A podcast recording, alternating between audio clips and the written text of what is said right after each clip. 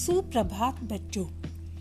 आज हम व्याकरण पाठ तीन शब्द के बारे में जानकारी प्राप्त करेंगे। हम अपने मन की बात ध्वनियों की सहायता से करते हैं। इन ध्वनियों को जब लिखा जाता है तो वे अक्षर कहलाती हैं। इन अक्षरों को वर्ण भी कहते हैं। वर्ण मिलने से शब्द बनते हैं, जैसे घ, जोड़, र, घर, च, जोड़, ल, चल।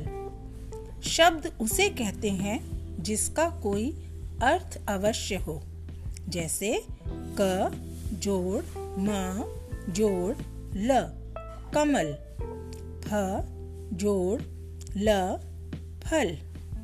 अर्थ के आधार पर शब्द दो प्रकार के होते हैं। पहला, सार्थक, और दूसरा, निरर्थक।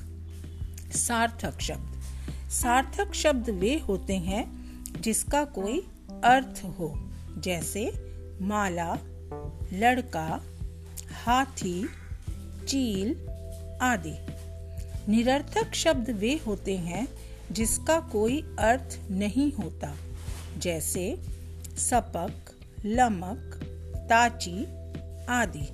अर्थात वर्णों के सार्थक समूह को शब्द कहते हैं।